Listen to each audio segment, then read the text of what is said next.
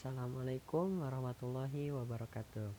Izin memperkenalkan diri, nama saya Reksa Agia Pandu Perdana dengan NIM 26585. Pada kesempatan kali ini, saya akan menjelaskan tentang hubungan sejarah dengan antropologi. Sebelum masuk ke hubungan antara sejarah dan antropologi, pertama-tama saya akan memaparkan tentang apa itu sejarah. Sejarah merupakan ilmu yang menyelidiki perkembangan peristiwa dan kejadian-kejadian di masa lampau. Sedangkan antropologi berasal dari bahasa Yunani, yaitu anthropos yang berarti manusia dan logos yang berarti wacana atau disebut ilmu. Secara etimologis, antropologi berarti ilmu yang mempelajari manusia.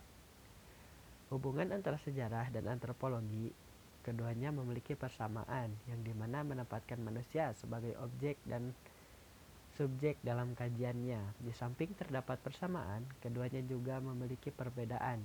Jika sejarah membatasi pada penggambaran suatu peristiwa sebagai proses di masa lampau dalam bentuk cerita.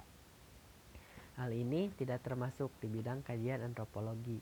Namun, jika suatu penggambaran sejarah menampilkan masyarakat di masa lampau dalam berbagai aspek kehidupan, seperti ekonomi, politik, religi, dan keseniannya, maka gambaran tersebut mencakup unsur-unsur kebudayaan masyarakat. Dalam hal ini ada persamaan bahkan tumpang tindih antara sejarah dengan antropologi.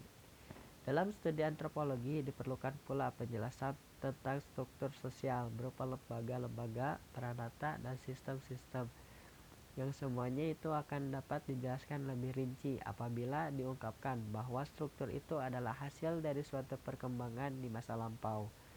Karena antropologi juga mempelajari objek yang sama, yaitu tiga jenis fakta yang terdiri atas artifak, sosiofak, dan mentifak, di mana semua itu adalah produk historis dan hanya dapat dijelaskan dengan melacak sejarah perkembangannya. Fakta adalah petunjuk suatu kejadian. Sebagai suatu konstruk, maka fakta adalah hasil strukturasi oleh seorang objek.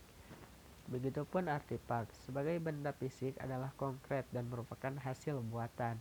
Artifak menunjukkan kepada proses pembuatan yang telah terjadi di masa lampau. Sebagai analoginya, sosiopak yang menunjuk kepada kejadian sosial yang telah mengkristalisasi sebagai peranata, lembaga, organisasi, dan lain sebagainya. Maka jelaslah bahwa untuk memahami struktur dan karakteristik sosiopak perlu dilacak asal-usulnya, proses pertumbuhannya, sampai wujud yang sekarang.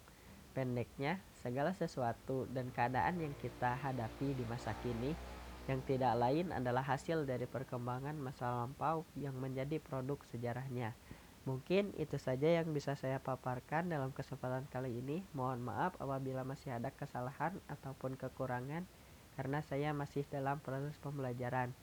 Terima kasih. Wassalamualaikum warahmatullahi wabarakatuh.